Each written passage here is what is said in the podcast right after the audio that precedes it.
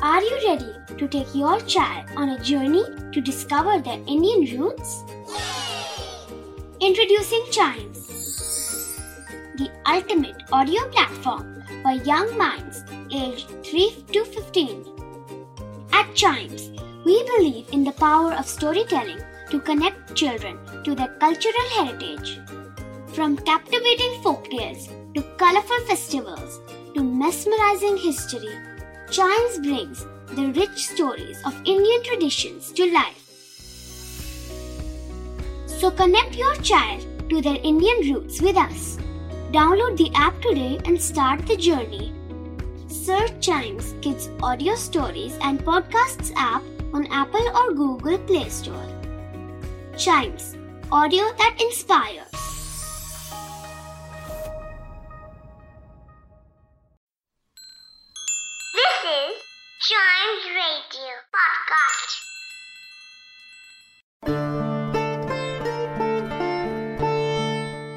മഹാവിഷ്ണുവിന്റെ ശംഖ്.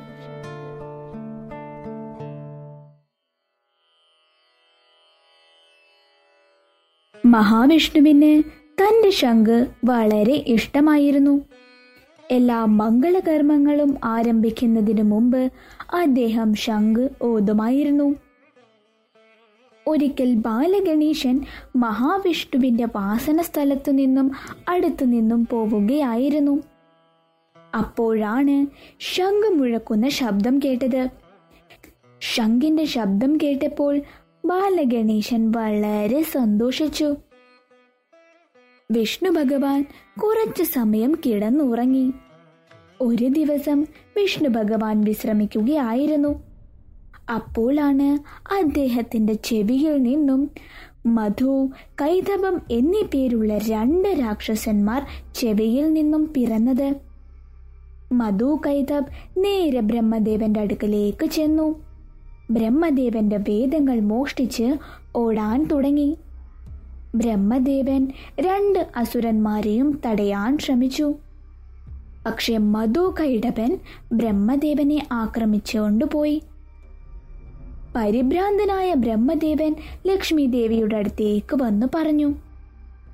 ഹേ ലക്ഷ്മി ദേവി മഹാവിഷ്ണുവിനെ എഴുന്നേൽപ്പിച്ചാലും അല്ലെങ്കിൽ ഈ രണ്ടസുരന്മാരും എന്നെ വധിക്കും. ബ്രഹ്മദേവന്റെ ആവശ്യപ്രകാരം ലക്ഷ്മി ദേവി മഹാവിഷ്ണുവിനെ ഉണർത്തി.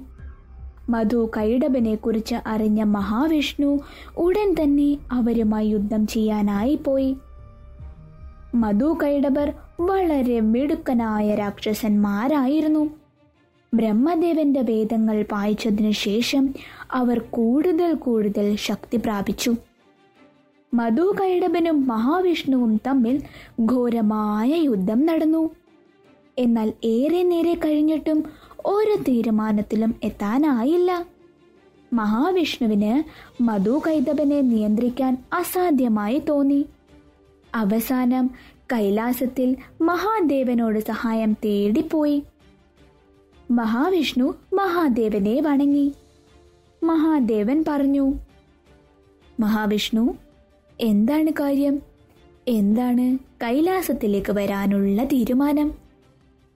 മഹാവിഷ്ണു പറഞ്ഞു മധു കൈടപൻ എന്നീ പേരുള്ള രണ്ട് ശക്തരായ രാക്ഷസന്മാരെ നിയന്ത്രിക്കാൻ അങ്ങയുടെ സഹായം വേണം മഹാദേവ. അങ്ങനെ അനുഗ്രഹിച്ചാൽ മാത്രമേ എനിക്ക് ആ രണ്ട് അസുരന്മാരെ കൊല്ലാൻ കഴിയൂ. മഹാദേവൻ പറഞ്ഞു അല്ലയോ വിഷ്ണു മധു കൈടപ്പനെ കൊല്ലാൻ എന്റേതല്ല. ഗണപതിയുടെ അനുഗ്രഹമാണ് വാങ്ങേണ്ടത്. ഗണപതിയിൽ നിന്നും ദിവ്യശക്തി ലഭിക്കുന്നതിലൂടെ ഈ അസുരന്മാരെ അങ്ങക്ക് എളുപ്പത്തിൽ കൊല്ലാൻ സാധിക്കും. മഹാദേവ അങ്ങയുടെ കൽപ്പന പോലെ ഞാൻ ഗണപതിയെ പൂജിക്കാം. ഇതും പറഞ്ഞുകൊണ്ട് മഹാവിഷ്ണു ഗണപതിയെ പൂജിക്കാൻ തുടങ്ങി. സന്തുഷ്ടനായ ഗണപതി മഹാവിഷ്ണുവിന്റെ മുന്നിൽ പ്രത്യക്ഷപ്പെട്ടു. എന്നിട്ട് ചോദിച്ചു ഹേ ഭഗവാൻ ഞാൻ എങ്ങനെയാണ് അങ്ങയെ സഹായിക്കുക? മധു കൈടപ്പത്തിന്റെ മുഴുവൻ കഥയും വിഷ്ണു ഭഗവാൻ അവനോട് പറഞ്ഞു. ഇത് കേട്ട് ഗണേശൻ പറഞ്ഞു ദേവ എന്റെ ദിവ്യാനുഗ്രഹം ഞാൻ അങ്ങൾക്ക് തരാൻ തയ്യാറാണ്. എന്നാൽ എന്നാൽ എന്താണ് ഗണേശ? മഹാവിഷ്ണു ചോദിച്ചു.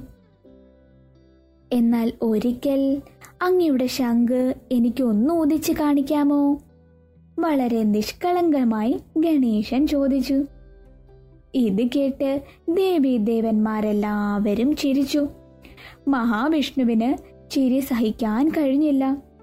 അവസാനം ശങ്കൂതി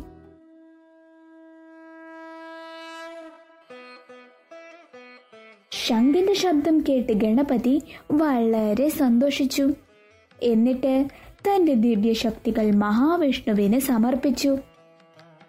ഗണേശ ഭഗവാൻ നൽകിയ ആ അനുഗ്രഹം കൊണ്ട് വിഷ്ണു ഭഗവാൻ മധു കൈഠപന്മാരെ വധിക്കുകയും അവരുടെ വേദങ്ങൾ ബ്രഹ്മദേവന്റെ അടുക്കൽ തിരികെ കൊണ്ടുകൊടുക്കുകയും ചെയ്തു.